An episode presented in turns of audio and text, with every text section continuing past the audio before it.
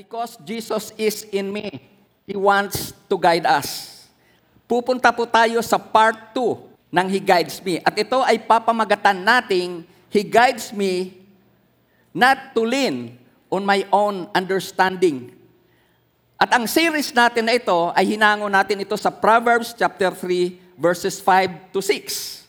Samahan niyo akong basahin ito. Trust in the Lord with all your heart and lean not on your own understanding. In all your ways acknowledge Him and He shall direct your paths. Sa Tagalog ho niyan, ito ang ating makikita. Kayawi ka, magtiwala, buong puso at lubusan. At huwag kang manangan sa sariling karunungan. Siya ay sangguniin sa lahat mong balak at ang pangako ng Diyos, kanya kang itutumpak sa lahat ng iyong lakad. Palakpakan natin ang ating Panginoon sa kanyang banal na salita. So magsisimula ako sa inyo sa ganitong statement. Who we are today is the product of our past. And what we do today determines your future. Ang buhay natin dito sa sanlibutan ay produkto ng mga ginawa nating desisyon noon. At kung hirap o maalwan man tayo ngayon, iyan ay resulta lamang ng mga ginawa natin noon. At ikatunayan, maging yung ginawa ng ating nanay, ng ating lolo o lola, nakakaapekto po yan sa atin sa ngayon. Hindi ko naman po sinasabi na kaya hirap at hindi ka maayos sa ngayon dahil wala ka talagang ginawa sa buhay noon. Hindi naman po yan ang ibig kong sabihin. Maaring may ginawa ka naman talaga noon.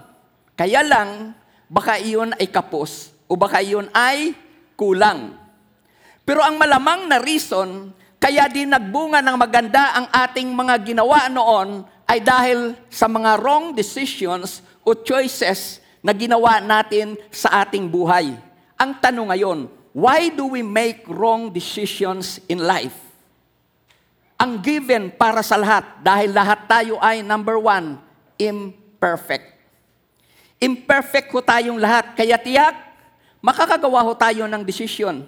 Pero ang namali, ang point ko, pwedeng magkaroon ng tamang desisyon ng imperfect na tao, pwede rin siyang makagawa ng maling desisyon. At ang titingnan natin ngayon, na pangalawang reason why we make wrong decisions in life ay ito ho. Dahil ito ang nakikita ko na next major reason kung bakit tayo nakakaranas ng tinatawag na kapalpakan. Ito yung tinatawag natin na pag-asta natin na parang Diyos. Sa tingin natin, sa ating sariling kakayahan, sa ating sariling karunungan, ay kaya na nating patakbuhin ng maayos ang ating buhay. May common term tayo niyan sa ating kapanahonan, self-reliance. Ang tawag natin diyan. Sa Tagalog, masyado na ho tayong believe sa ating mga sarili. Na maging yung mga itinuturo ni tatay, yung itinuturo ni nanay, ni pastor, at maging yung tinuturo ng salita ng Diyos sa atin kung paano tayo mabuhay ay atin nang isinasantabi. Right or wrong? Kaya ano ang sabi ni Lord, para mawala sa atin yung tinatawag na self-reliance na nakakasama naman talaga sa atin. Do you agree na ang pagiging self-reliance natin ay nakakasama sa atin? Bago tayo magpatuloy, do you agree? Now, ito ang sabi ni Lord para yung pagiging self-reliant natin sa ating, I mean, sa sarili natin ay mawala. Sa Proverbs chapter 3, verse 5, second part. Sabi niyan, lean not on your own understanding. At bakit lean not in your own understanding? Well, mayroon akong ipapakita sa inyo na verse. At ang verse na to ay magsasabi na sa atin why we should not lean in our own understanding because we could make wrong decisions. We could be wrong in our decisions. Proverbs chapter 14, verse 12. Ito po, why lean not on an own understanding? There is a way that seems right to a man, but its end is the way of death. kung ano ho yung sa tingin ho niya, yun ang kanyang pananangan. At ang sabi diyan, it is the way of death. Kaya sinasabi sa atin na lean not in your own understanding because your own understanding is already, yan, tagilid, leaning. At pansinin po ninyo, pag sinandalan mo ang isang pader na tagilid, doon ka pa sa sandal, ano ang mangyayari? Mas mabilis na siyang bumigay. Kasi ho, kaya ang dali niyang bumigay, kasi ho, ang ating sinasandalan ay isang tagilid na, na object. Nakuha niyo po ang ibig kong sabihin. At ganun daw po ang ating pagiging self-reliant. There is a way that seems right to a man, but its end is the way of death. Ano ang sinasabi sa atin ng verse na yan? Gugulo daw ang buhay natin pagka kumuha tayo ng masteral, MBS. Ano po yung MBS? Alam niyo po, sino po ang nakakalam? Ha? Yun. Tama ho yung sagot na nandito. Masyadong believe sa sarili. Yun yun, wag kang magmaster ng MBS. May masteral ka na, may Bachelor of Science ka pa. Antindi ano? Ang sinasabi sa atin ng verse na yan, self-reliance will destroy you. Because our decisions can either make us or break us. Ang point ko lang, anuman ang gagawin natin na decision could affect us. It will either make you or break you. Now, mamaya, pag alis nun ninyo, subukan ninyong itanong kay Google kung ilang decision o choices ang maaari nating gawin araw-araw. At ito ang isasagot sa inyo ni Google. Sabi diyan, 35,000 choices every day. Hindi ko po alam kung ano ang basis ni Google ho dyan, pero yun ang kanyang sagot. Na ang ibig sabihin ho niyan, napakarami nating choices na pwedeng gawin araw-araw. Salamat kay Lord na kahit alam niya na maaring magkamali tayo, sa ibinigay niyang freedom sa atin. Nagpapasalamat ba kayo na kahit na ah, kay Lord na kahit na alam niya na pwede ho tayong magkamali, binigay pa rin niya sa atin ang freedom na ito. May free will tayong lahat. Alam naman ni Lord na magkakamali ho tayo, ah, tayo eh. Ngayon, na-imagine niyo ba ang buhay na walang kalayaang mag-decide? Halimbawa po, ganun ang ginawa ho natin ni Lord. Bawal magbigay ang sarili ng sariling opinion mo. Na-imagine nyo pa yung buhay na lagi ka na lang tatahimik? Kung ano ang sinasabi ng boss mo o ng sinasabi ng kausap mo, doon ka. Hindi pwedeng magtanong. Lahat tungkol sa buhay natin ay dictated. Lagi pong may boundary. Hindi ka pwedeng pumunta dyan. Gusto nyo ba ang ganong klaseng buhay? Kaya ako mismo nagpapasalamat kay Lord na kahit na alam niya na ako ay magkakamali, may pagkakataon na ako ay magkakamali sa free will na tinatawag, pero binigyan pa rin ako ni Lord ng kalayaan. Tingnan nun natin ang kabilang side ho nun, ano? Tuwang-tuwa ho tayo. So bagamat ang free will ay ating nagugustuhan, pero ingat din ho tayo dito. Oh, gustong gusto ko nga na makapag-decide. Ano ang course na gusto kong kunin? Salamat doon, ano? Pero ingat ho tayo. Kasi, may mga rights ho tayo na, na kapag ating inabuse, kapag may rights tayo na ating minususe, ay maari ho yang magdudulot ng kapahamakan sa iyo at maging sa ibang tao. Pansinin po ninyo ito. Balik ko tayo sa Garden of Eden. Ano ba ang way para mahirapan sa buhay sina Eva at Adan? O, di ba? Yung kanilang free will to choose and to decide. Di ba yun yun ang nagpahamak sa kanila? Yun yun ang nagpahirap sa kanilang buhay? Kaya sinasabi ko po sa inyo, bagamat yan ay isang bagay na pwede ho nating ipagpapasalamat sa Diyos, but we could abuse it, we could misuse it, and use it not according to the way that we should be using that so-called freedom or free will. Kaya si Lord po ay nagbigay sa atin ng ganitong warning. Ito ang warning niya sa harap, kaharap niya, yung mga disciples. Sa Matthew chapter 16, verse 22 to 23. Then Peter took him aside and began to rebuke him. Ito po yung panahon na kung saan sinasabi ni Lord na kailangan niyang pumunta sa Jerusalem at harapin yung kamatayan sa krus. Pero ito ang sabi ni Pedro. Then Peter took him aside and began to rebuke him, saying, Far it be from you, Lord. Huwag nawang ipahintulot yan ng Diyos na maranasan mo. But he turned and said to Peter, Get behind me, Satan. Ito po, ang gusto ko na makita ho ninyo dito, yung pagmamalasakit ni Pedro na hindi mahirapan si Jesus. Pero ano ang sabi ni Jesus doon sa kanyang makataong malasakit? Get behind me, Satan. You are an offense to me, for you are not mindful of the things of God, but of the things of men. Pwede ko pong sabihin, you are not mindful of the things of God, but you are mindful of the things of men. Ano po ang sinasabi sa atin ni Lord sa mga verses na yan? Kung ang concern ho natin sa buhay ay panlangit, good for you. Nakuha po ninyo.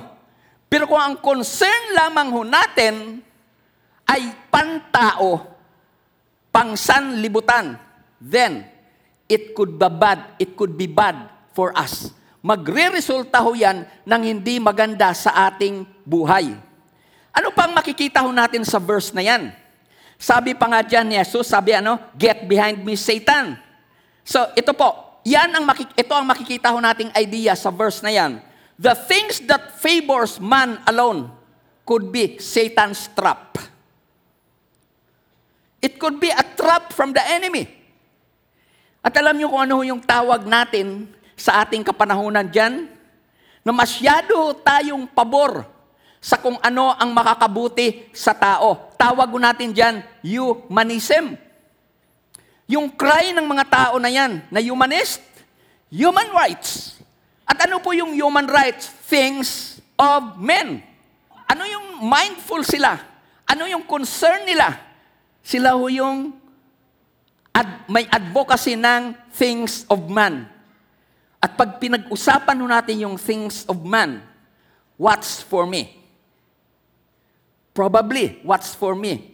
Hindi ho yun applicable sa inyo. Ang mahalaga, ako. Human rights at embrace ho yan ngayon ng buong mundo. Ngayon, bibigyan ko kayo ng example that our so-called rights does more harm than good. Hindi ko po sinasabi na lahat ng rights eh magdudulot ng masama. Hindi ko po yun sinasabi. There are times lamang na yung rights natin na ating namimisyos at na-abuse, it does more harm than good. Ito po, may kalayaan kang magsalita. Rights ho nating lahat ho yan. Kaso lamang ho, baka ang sinasabi ho natin ay below the belt na at mayroon nang nasasaktan. Baka panlalait na yung lumalabas sa ating labi. Pero rights ho natin yon. Common po yan sa Facebook. Kaya ingat ho tayo. Ito pa ho, may kalayaan ho tayong bumuto. Pero ito ngayon ang tanong, ang tao ba nating binuto ay tunay nga na magmamalasakit sa kabuuan ng mga tao? Pero rights ho natin yon. Oh, wag ho kayong ma-offend. Freedom ko yan to speak. Ito pa ho. Ngayon no, accepted na accepted na ho ito.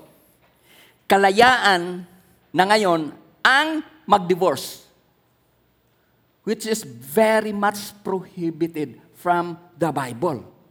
Okay, ipagpalagay na ho nga natin yan na legally approve ho yan. Ilan o kaya dyan ang magdurusa o ilan o kaya ang masisira ang buhay dahil sa gagawin mo na pagdi-divorce? Ilan o kaya doon ang masira? At maring ikaw nga mismo, naging produkto ka na ng parents na nakaranas ng divorce. Parang kung iisipin ko, ikaw mismo na nakaranas ng masaklap na pangyayari dahil sa paghiwalay ng mga magulang, then here you are in your time. You will be doing the same thing. So sa tingin ho ninyo, kung yung ginawa ng mga parents ho ninyo noon, I'm talking about divorce, ay nakapagdulot ng masaklap na pangyayari sa buhay mo, what do you think yung mang, ang gagawin mo ulit sa buhay mo na pagdi-divorce kung sakali man, kung mayroon ho dito, sa mga anak naman ho ninyo. Ganun lang ho yan, magiging cycle lamang ho yan.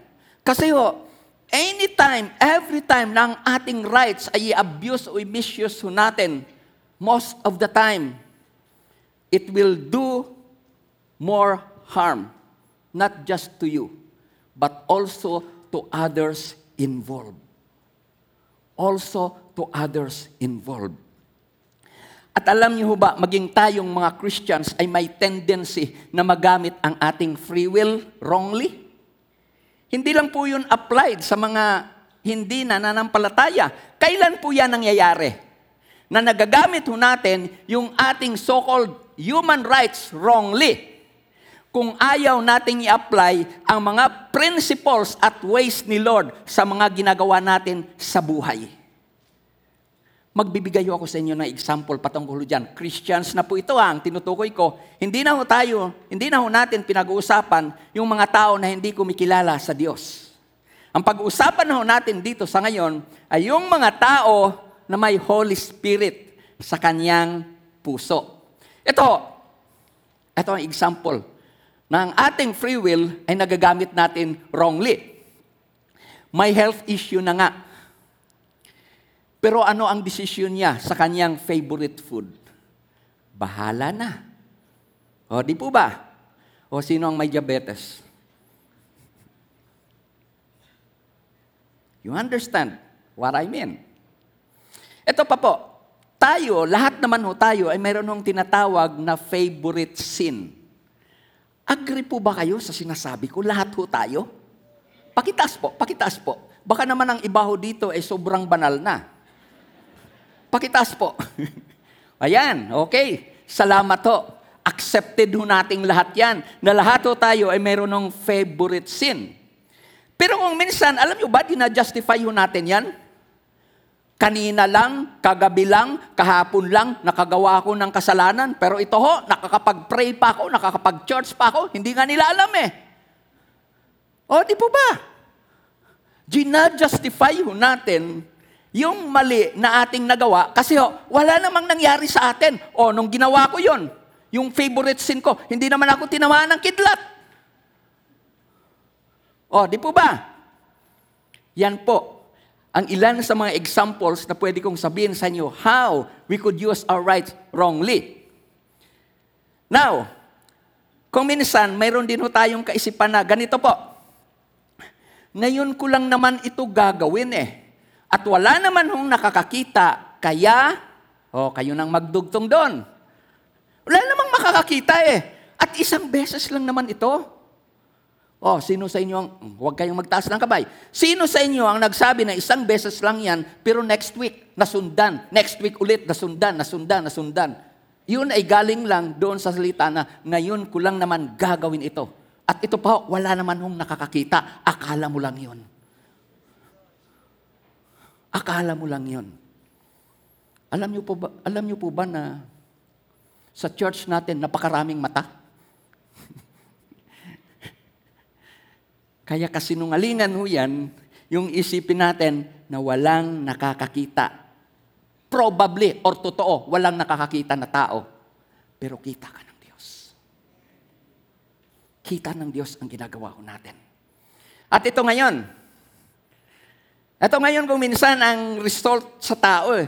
Dahil sa pag-justify niya nung mga bagay na yun na hindi naman dapat ginagawa, kapag nagbunga na at nararamdaman na natin yung effect ng maliho nating ginawa, ang bilis na ho natin ngayong sabihin na, bakit hinayaan ito ni Lord? Pinag-pray ko naman ah.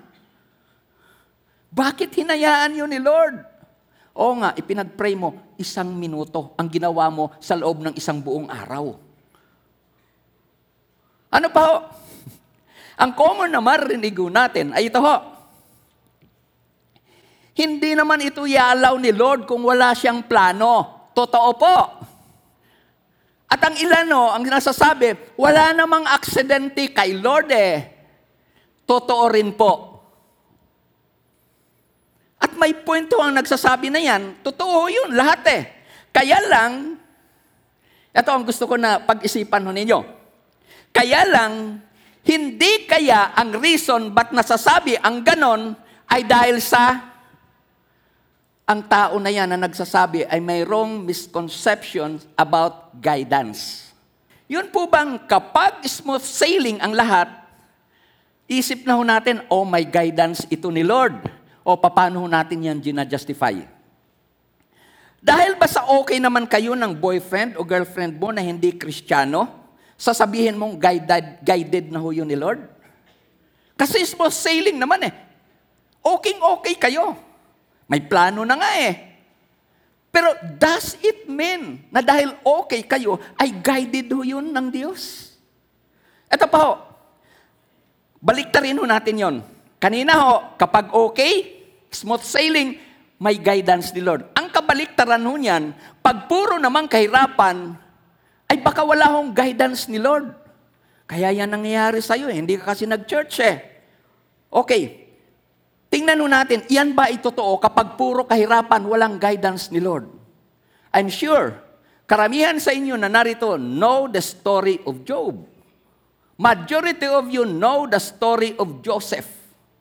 Ngayon, yung kahirapan, yung kalunos-lunos ba na pangyayari sa kanilang buhay, sasabihin po ba natin, walang guidance ni Lord eh, kaya naranasan nila yon? No! Those people were guided by God all throughout their life. But still, nakaranas sila ng tinatawag na kahirapan. Kasi ho, isang misconception ho yan na kapag puro kahirapan ang ating naranasan, ay isipin na kaagad natin na hindi ito guided ni Lord. Let me tell this to you. Every time you are doing the will of God, for sure, the enemy will stop you. Sigurado ho yan. Ano pa hong pangatlo ho? Ang pangatlo ay ito. Ito. Dahil Christian ka na, at may Holy Spirit pa, tiyak guided na ako ng Diyos. Right or wrong? Totoo po na may Holy, dahil may Holy Spirit ka, at sa Bible siya ang sinasabi na guide, helper. Totoo po yun. Pero hindi yan nangangahulugan na guided ka. Posible po ba na gagawin ho natin ay iba kaysa sinasabi ni Lord? Posible po ba yon? Si Jonah ang isang example. May sinasabi si Lord sa kanya. Clear kung ano ang pinagagawa sa kanya ni Lord. Pero ano ang kanyang ginawa ho? Hindi niya pinakinggan ang guidance ng Diyos sa kanyang buhay.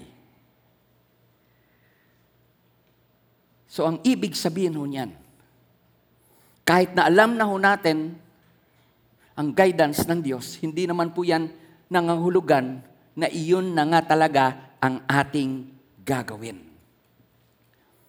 At sa inyong lahat na narito sa ngayon, ingat po tayo.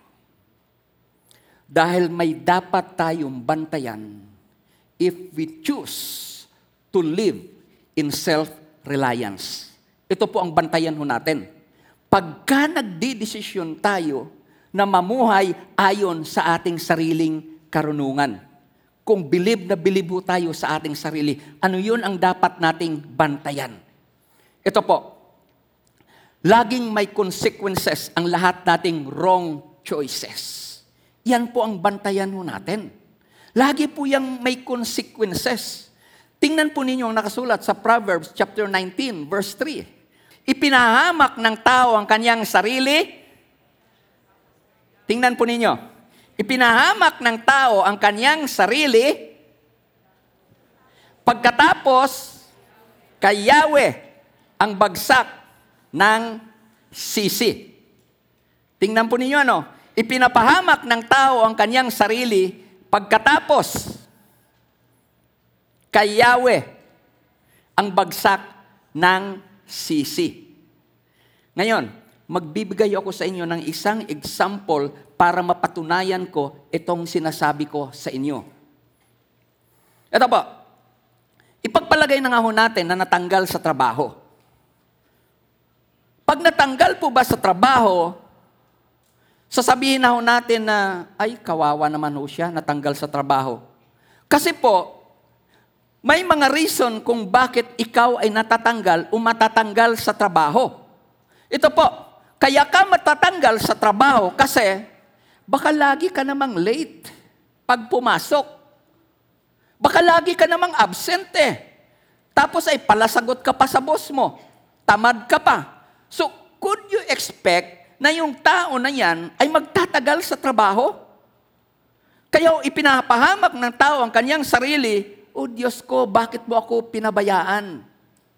Eh, tamad eh. Tamadachi. Ito po, hindi pumasa sa exam. Pag hindi ba pumasa sa exam, sasabihin na buba kaagad natin na plan ito ni Lord sa kanya? Dahil hindi siya pumasa sa exam? Mayroon po kasing mga cases bakit ang isang tao ay hindi pumapasa sa exam. Hindi naman talaga nag-aral eh. Hindi rin naman nag-review. Ang ginawa ho niya, eh, nag-ML, nag-TikTok, laging may kachat. Now, ito pa. Kung ikaw po ay hindi nakapasa, ano ang gagawin mo sa kasunod? Aral. Aral. Eh, ganito po yun, ano? Ito ang gusto ko na makita ho ninyo. Sa tingin mo, kaya, papasa ka sa examination bukas kung ngayon ka lang mag-aaral? Sa tingin nyo po kaya, liban na lang kung sobrang talino ho kayo. Ang point ko, si Manny Pacquiao, hindi siya nanalo kas, sa laban niya bukas kasi nag-practice siya kahapon. Kaya si Manny Pacquiao nananalo kung ang laban man niya ay bukas kasi ho, buwan, taon, pinaghandaan. Ganon din ho yan sa examination. Hindi ka po pupunta sa isang labanan na ang training mo ay kung laban, laban ngayon, magti-train ka lang kahapon? No. You will not. At ito pa ho, pinag-pray ko naman. Oo nga. Alam mo kung kailan nag-pray? Bago kumuha ng exam. So, paano tayo makaka-expect na paano natin masasabi na ang pagbagsak is according to the will of God? Ito po, may second chance lagi. Eh, kung bumagsak ka man, ituring mo na lang na, yun, parang iniwan ka ng boyfriend mo, ano ang gagawin mo? Ay di hanap uli. Ganun na lang ang turing nyo sa exam. Kuha ka ulit. Ah, di po ba? Kuha ulit. Ito pa, nagkalang cancer ng 60 years old siya.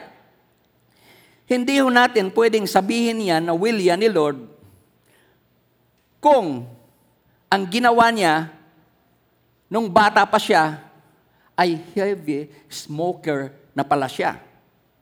At ito pa ho, ayaw tumigil kahit pagbawalan. Nung nagsisimula pa lang, pinagbabawalan. Now, masasabi po ba natin na will you ni Lord sa Kanya? Tandaan ho natin, laging may consequences ang mga mali na desisyon na ating ginagawa.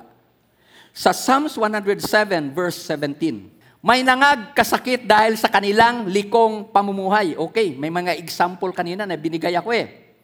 May natanggal sa trabaho, may hindi pumasa sa exam, may nagkasakit, may nagkalang cancer, ito, dahil sa kanilang likong pamumuhay, hindi wasto, may kulang sa dapat na gawin. Dahil sa pagsuway, ang dinanas nila ay mga kahirapan. So yun po yun, ito po yung mga verses na gusto ko na bantayan ho natin. Kasi ho, bagamat may freedom ho tayo na gawin kung ano ang gusto ho natin, pero tandaan ho natin, lagi po yang may consequences. Now, ituloy ho natin itong ating tinitingnan. Sa tingin ko naman ho, wala namang gustong gumawa ng maling desisyon. Dahil alam, alam naman natin na may consequence. Di po ba? Wala naman eh. Sigurado ko yan. Wala namang gusto na bumagsak, wala namang gusto na magkasakit. Pero bakit ho, patuloy nating nagagawa yung isang bagay na ayaw naman nating gawin? Bakit patuloy yun natin yun na nagagawa? It is because we lean on our own understanding na influence ng mundo. Ito ang gusto ko na inyong makita, no? Ang atin pong pag-iisip ay hinubog po yan ng mundo. Anong ibig sabihin ng hinubog? Ang mundo po ang naging molde o naging hulmahan ng ating pagkatao. At ang common na nakaka-epekto sa atin ay itong tinatawag na tradisyon. Ginawa nila noon at ang pangalawa ay yung kultura. Kaya yan naging kultura kasi ginagawa yan ng marami. Ibig sabihin, yung culture and tradition na atin pong kinagisnan, yan na po ang naka-download. Take note of this word. Yan na po yung naka-download sa ating isipan. Ang iba kasi, ang laki talaga ng storage. So sa mga tuwido, ang dami hong ang dami hong tradition, ang dami hong kultura, ang dami pong mga makamundong gawa, ang napasok ho dyan. At dahil yan ang napasok dyan, yan ngayon ang magdidictate sa atin kung paano tayo mag-decide sa buhay. Yung kasi ang naka-download eh. Ang common term na ating maririnig dyan ay ito ho. May na-develop na tayong tinatawag na preconceived mind. Nagkaroon tayo ng tinatawag na preconceived mind. At ipapakita ko po sa inyo how downloaded traditions and culture affect us. Ipapakita ko po ito sa inyo. Ito po. Sagutin nyo ha. Pag fiesta, kristyano ha, pag fiesta, ano ang naka-download sa isipan mo? O, di ba maganda?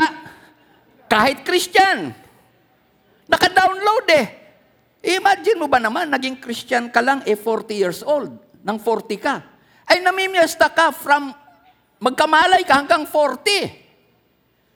So ngayon na naging Christian ka, pagdating mo ng fiesta, dahil yan ang downloaded, ano ang gagawin? Oh, maghanda, mamimiesta. okay, ito. Pag kailangan nyo naman ng guidance, ito, trabaho ko ito ng high school eh. Bago ako maging Christian, bago ako pumasok sa school, dahil kailangan ko ng guidance, bibili muna ako ng tempo. Bakit? Doon kasi sa tempo, mayroon doong horoscope. So yun po yun ang ibig ko sabihin na pagkakailangan mo ng guidance, ang naka-download sa ating kaisipan, horoscope. Pagpapahula. Okay? Dagdagan pa natin. Ito, pag gustong pumasa, ano ang naka-download sa utak? O, di ba mangopya? Nako, pag hindi ako mangopya, uulit na naman ako sa susunod na taon. Yun po yun kasi ang naka-download eh. Kaya kahit na ayaw mo, ang tendency mo tuloy, kasi iyon ang naka-download. Dahil, nako, eh kaliwa, kanan, likod, eh nangungopya. so ang point ko, ano yung naka-download? Ano yung kinaugalian? Pag dumating ka sa sitwasyon na yon, malamang yon ang gagawin natin. Ito pa ho, pag nasita, ano ang naka-download? O, di ba, magpalusot? Ano pa? Manisi. O, di po ba? Ah, hindi ko lang alam kung alam nyo na ang kwento na ang 12, ang 10 commandments ngayon ay naging 12. Nadagdagan na ng dalawa. Dati ho yan, 11 lang yan, pero may nagdagdag ulit, kaya naging labing dalawa. Ito po yung panglabing isa, sabi ho nila, no? Di ba? Thou shall not commit adultery. Ito po ang sabi nila. Ang pang-11 daw, if you commit adultery, huwag kang pahuli. Yun yung pang-11. Ay matalino na talaga ang tao eh. Gustong dagdagan, ginawa number 12. Ito naman, Pag ikaw ngayon ay nahuli, ano ang number 12? Huwag kang umamin. So ang point ko lang ito, mayroon nung yung mga naka-download sa atin ng kaisipan. Na kahit ayaw mo, yun ang gagawin mo. Okay. Meron po akong ipapakita sa inyo na illustration. Ang normal po kasi na ginagawa sa kabayo ho, nung nagtitrain, nilalagyan niya ito ng tali sa liig at saka dito ho, sa kahon niya hihilahin. Yun yun ang training eh, kung gusto mo na mapasunod. Ngayon may ginawa ko silang isang eksperimento. Ito ang ginawa ko na eksperimento. Invisible na tali. Wala na ho talagang tali. Ginagawa lang yung normal na ginagawa. Pansinin niyo anong ginawa ng kabayo. Oh, parang nakakatuwa ano. Pero, alam niyo ba natin na yung kabayo na yan, ay baka tayo yan? No, hindi ako nagbibiro. Dahil kung ano ho yung nakagisnan ho natin na normal na ginagawa nung hindi pa tayo kristyano, binsan ho, automatic na nagagawa kasi iyon ang naka-download.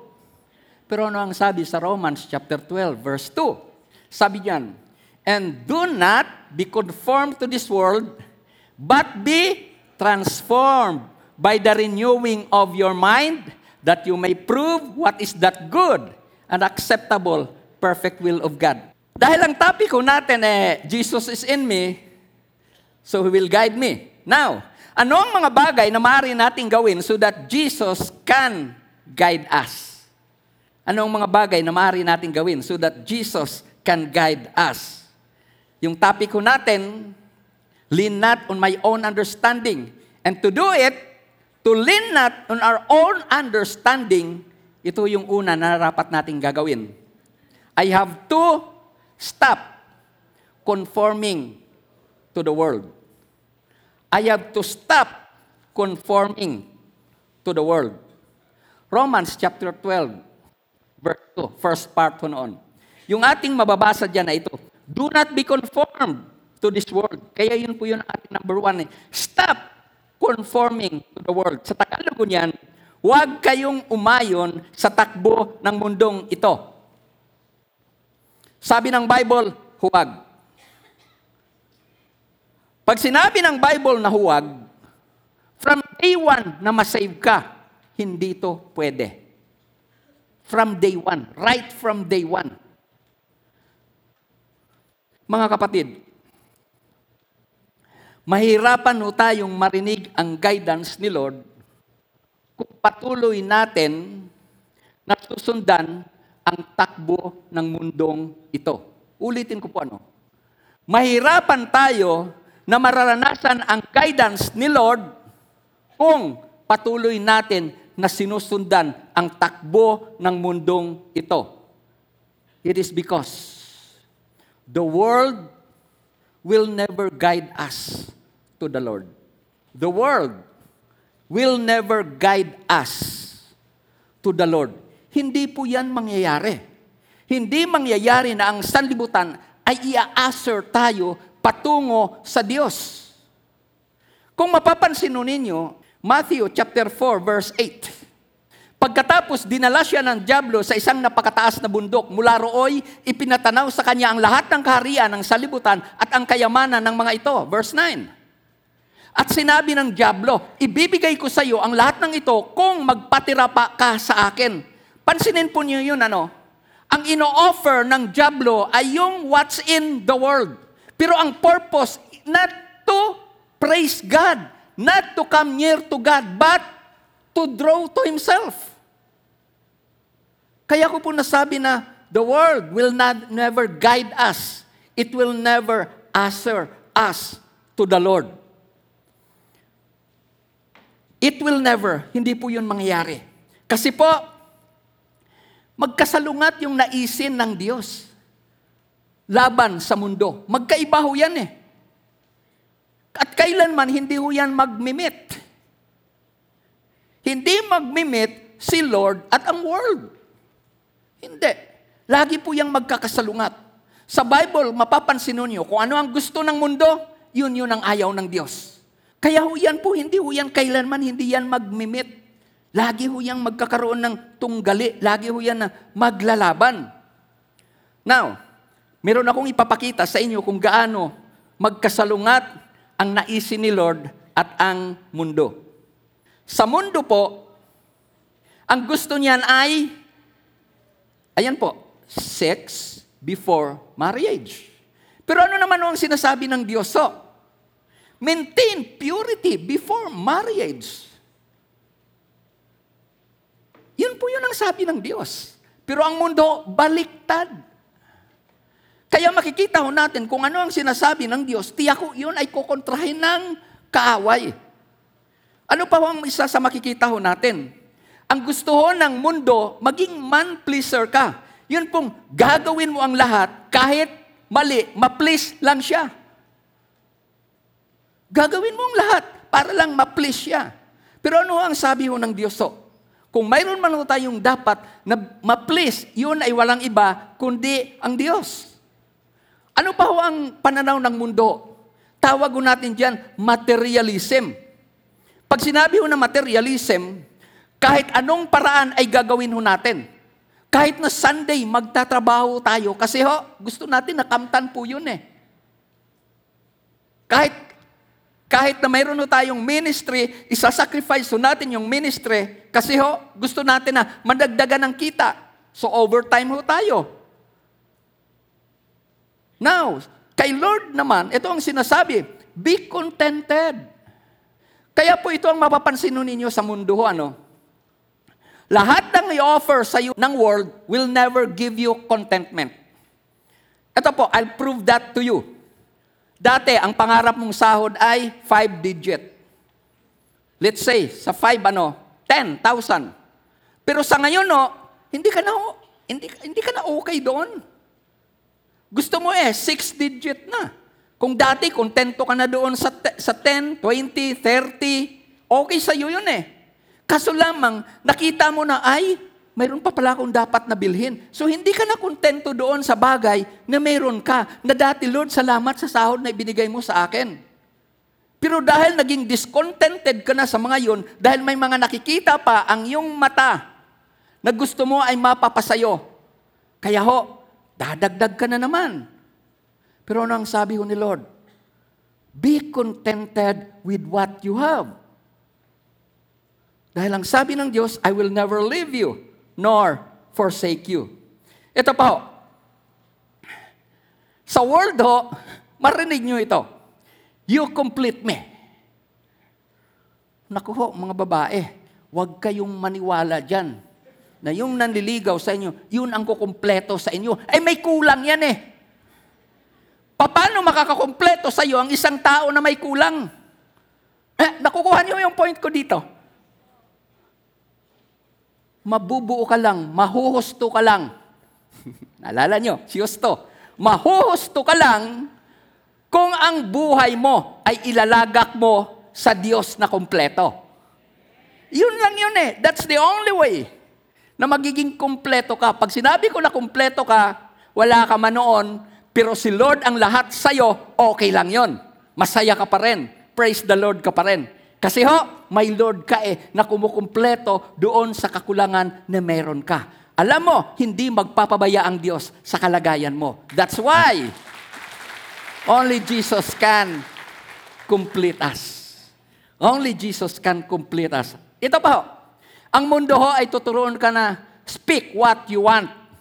Kahit na may masaktan, sige, tuloy mo, right mo yan. Pero ano ang sabi ng Diyos? Speak with grace. Kaya mapapansin natin dyan sa ating mga tiningnan, ang world talaga,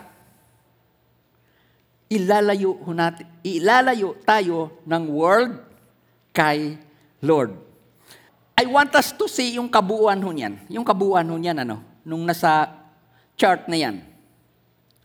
Pag pinapansin ho ninyo, pag mapansin nyo yung world's way, yan ay ituturo, ang tinuturo niya sa atin generally ho, ay ito, maging self-reliant ka.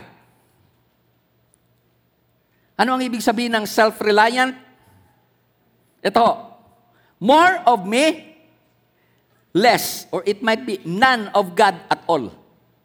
Yan yan, pag tiningnan mo yung mabuti. It teaches you to become self-reliant. Do what you want. Anything that you think na pwede mong gawin, do it. Diyan ang itinuturo sa atin ng mundo is self-reliance.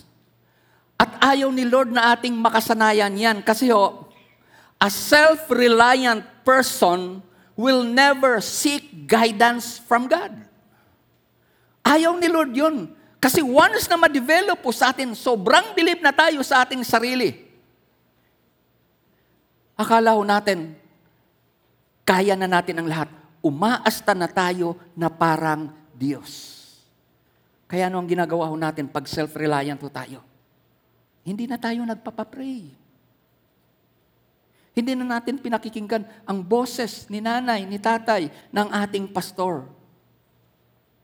Kasi po, akala ho natin, malaki na tayo, so kaya na nating mabuhay na mag-isa. So ano ho yung number one? To lean not on my own understanding, I have to stop conforming to this world. Sa halip, ano ang gusto ni Lord na ating gawin? Pangalawa ho, start renewing your mind. Sa Romans chapter 12 verse 2, Be transformed by the renewing of your mind. Sa Tagalog niyan, magbago ng isip. Na ang ibig sabihin ng magbago ang isip, lean not on your own understanding. Yun yun, magbago ng isip, lean not on your own way of thinking. Huwag yan ang pagtiwalaan ho natin. Ang isa pang dahilan why God says to us, lean not on our own understanding is because, ito po, our own understanding will never answer us to the Lord. At mararanasan lamang natin ang guidance ni Lord pagka gumawa tayo ng desisyon na babaguhin natin yung mga naka-download sa ating kaisipan na taliwas sa principles of the Bible. Yun ho. Kailangan ho nating mag-decide ho yan. So, start renewing your mind. Philippians chapter 4 verse 8. Sabi diyan, sa wakas mga kapatid, dapat maging laman ng inyong isip. So, ito ang sabi ng mga Bible, ito ang dapat na maging laman ng inyong isip. Ang mga bagay na, number one, karapat-dapat, kapuri-puri, mga bagay na totoo, marangal, matuwid, malinis, kaibig-ibig, at kagalang-galang. At kung mapapansin ninyo, all of this will bring us to God. Pag ginawa ho natin, pag sa tulong ng Diyos ay magawa ho natin yan, yan po yun ang kaisipan na magpapatunay na tayo ngayon ay guided na ng ating Panginoon. Kasi ho, hindi ka na ho mag-iisip ng mga bagay na ikakasama ng iba. Hindi ka na magkukunyari na parang pag nandyan ho si pastor o yung boss mo sa ka magtatrabaho, nandoon siya o wala, magtatrabaho ka na. Hindi ka na yung magpapakitang tao ka lamang. Now, mayroon ulit akong ipapakita sa inyo na ilang godly principles na makakatulong sa atin para magkaroon tayo ng renewed mind. Kasi yun yun ang ating number two eh. Start renewing your mind. At ito po yun ang ilan sa maganda na yung mai-download sa atin ng kaisipan. May mga babanggitin ako sa inyo dito na mga examples. Ito po, ang number one na babanggitin ko po sa inyo ay ito pong tinatawag na tithing. Kaya ko po sasabihin sa inyo na itong tithing ay ating titingnan sa part na ito kasi ho, baka mayroon ho ditong nag-aakala na kaya tayo hinihingan ng church ay para makasurvive ang church. Let me tell this to you. kahit na hindi man ho tayo magbigay ng atin pong tithes. Dahil ito po ay tinawag ng Diyos. Si Lord ang bubuhay sa mga narito.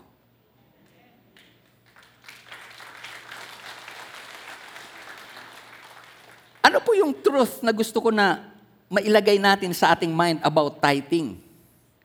Ang tithing po kasi ay paraan ito ng Diyos, isa sa paraan ng Diyos. Isa sa paraan lang, hindi ho talaga na ito lang. Isa ito sa paraan ng Diyos para i-bless ka. So that's about tithing. Ito po, forgiveness. Punta ho tayo sa forgiveness. Akala ho natin, kaya tayo magpapatawad, dahil ang pagpapatawad ay para doon sa mga talunan. But I want you to understand, kaya sinabi ng Diyos na tayo ay magpatawad dahil ang pagpapatawad ay paraan ng Diyos para makalaya tayo sa tinatawag na bitterness. Yun yun. Kaya sinabi ni Lord na forgive. Ito pa, submission.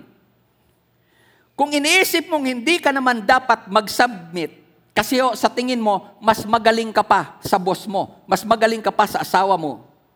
Ang truth dyan, kaya inutos sa atin ni Lord yan, kasi ho, gusto ni Lord na turuan tayo ng tinatawag na faith. In reality, ang submission no, ay pagtuturo sa atin ni Lord ng faith.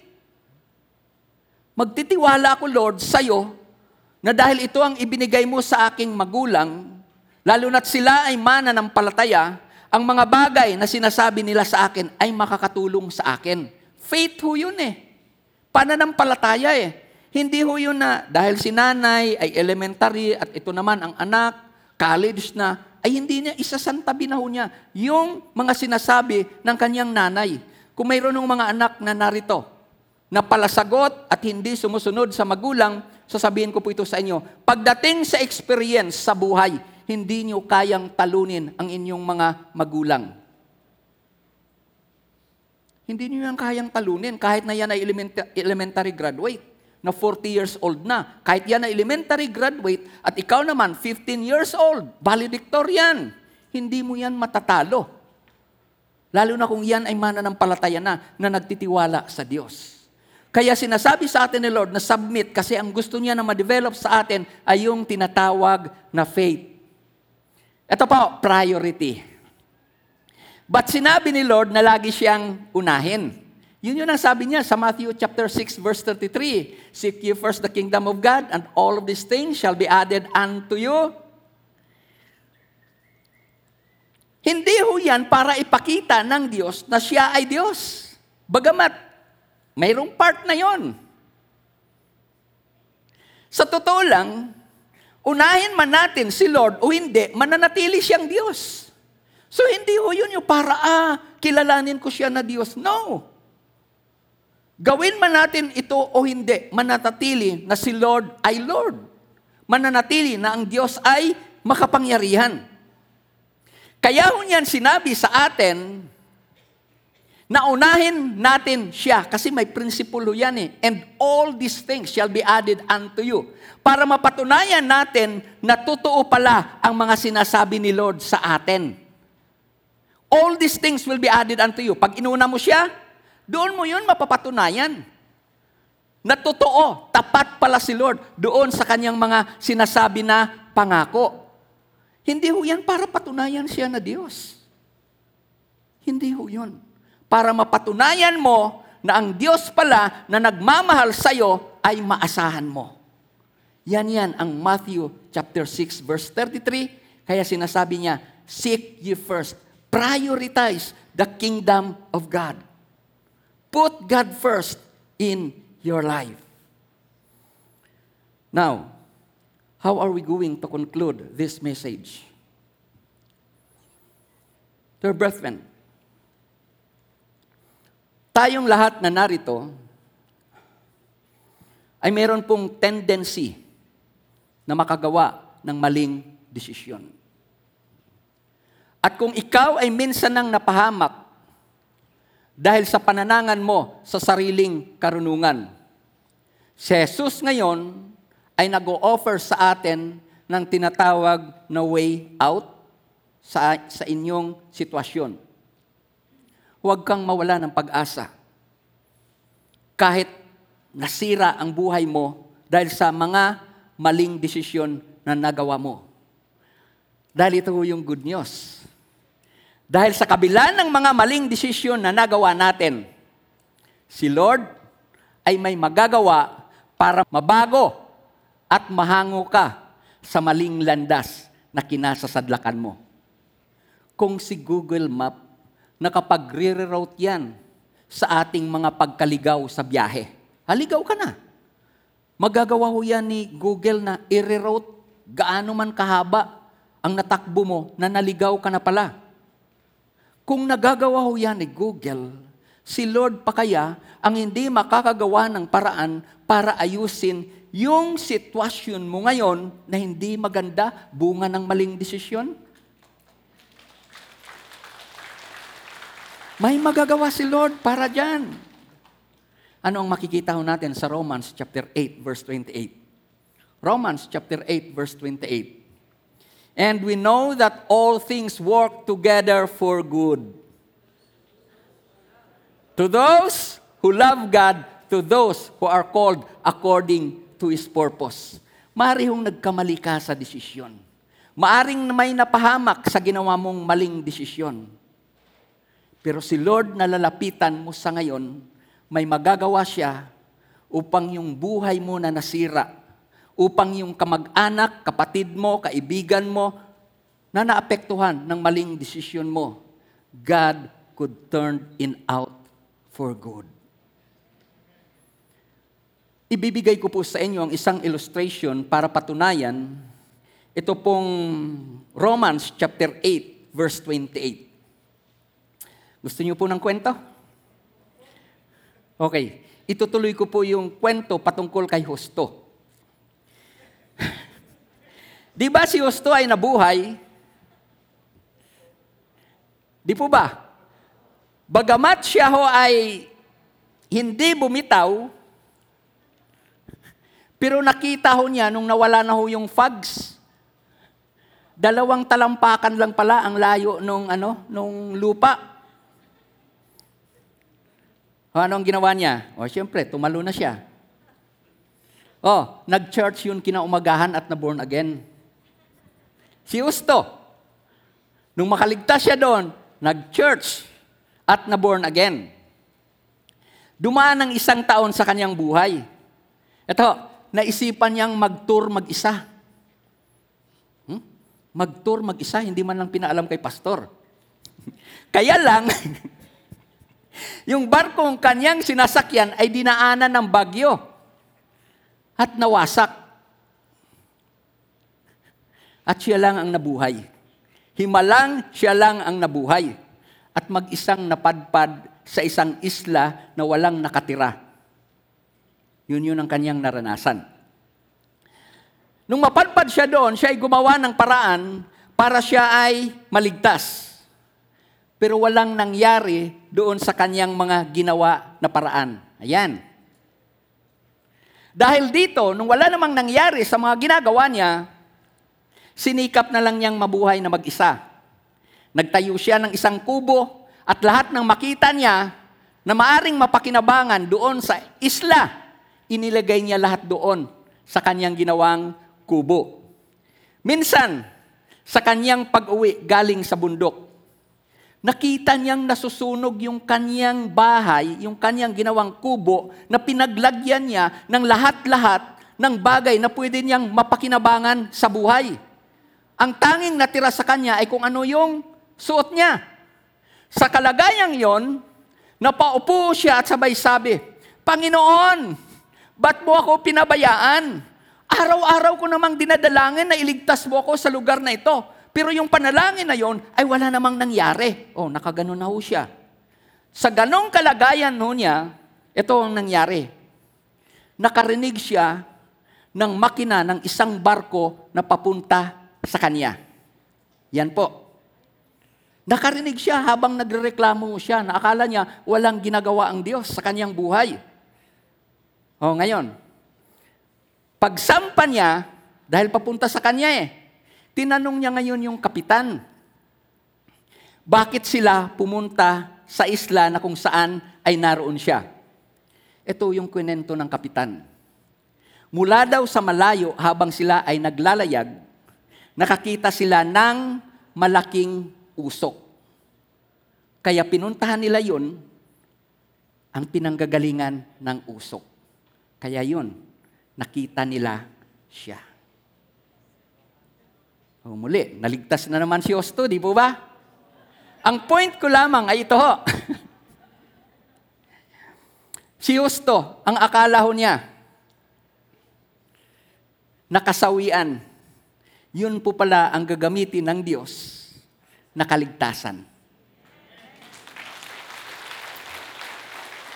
So God could turn your bad situation for your own good. My dear brethren, God can change the course of our life heading to further destruction.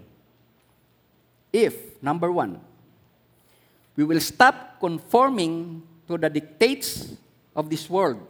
At ang pangalawa ho, if we will allow the Word of God and principles to replace what is in our mind. Here's the summary. Isa-summarize ko po sa inyo ang ating tiningnan. It is not in leaning on an own understanding that gives way to the guidance of God. Yan po yun ang summary ng atin pong tiningnan. It's not leaning on an own understanding that gives way to the guidance of God. Sa Tagalog po niyan, mararanasan ho natin ang patnubay ng Diyos kung itigil na natin ang pananangan sa sariling karunungan. Yan po yun ang summary ng ating tiningnan. So anuman ang kalagayan ninyo sa ngayon, sa inyo na nakikinig sa ngayon, may magagawa ang Diyos sa iyong kalagayan. Buhay ka pa, humihinga ka, at napakinggan mo ang mensahe ng Panginoon ngayon. Kung magpapakumbaba ka lang ngayon sa kanyang harapan, isang bagay ang tinitiya ko. Ang matagal mo ng problema, ang matagal mo ng intindihin sa buhay, narito ngayon si Lord, gustong tulungan ka. Isa lang ang gusto niya na gawin mo sa ngayon. Magpakumbaba at tanggapin siya bilang sariling Panginoon at tagapagligtas ng iyong buhay.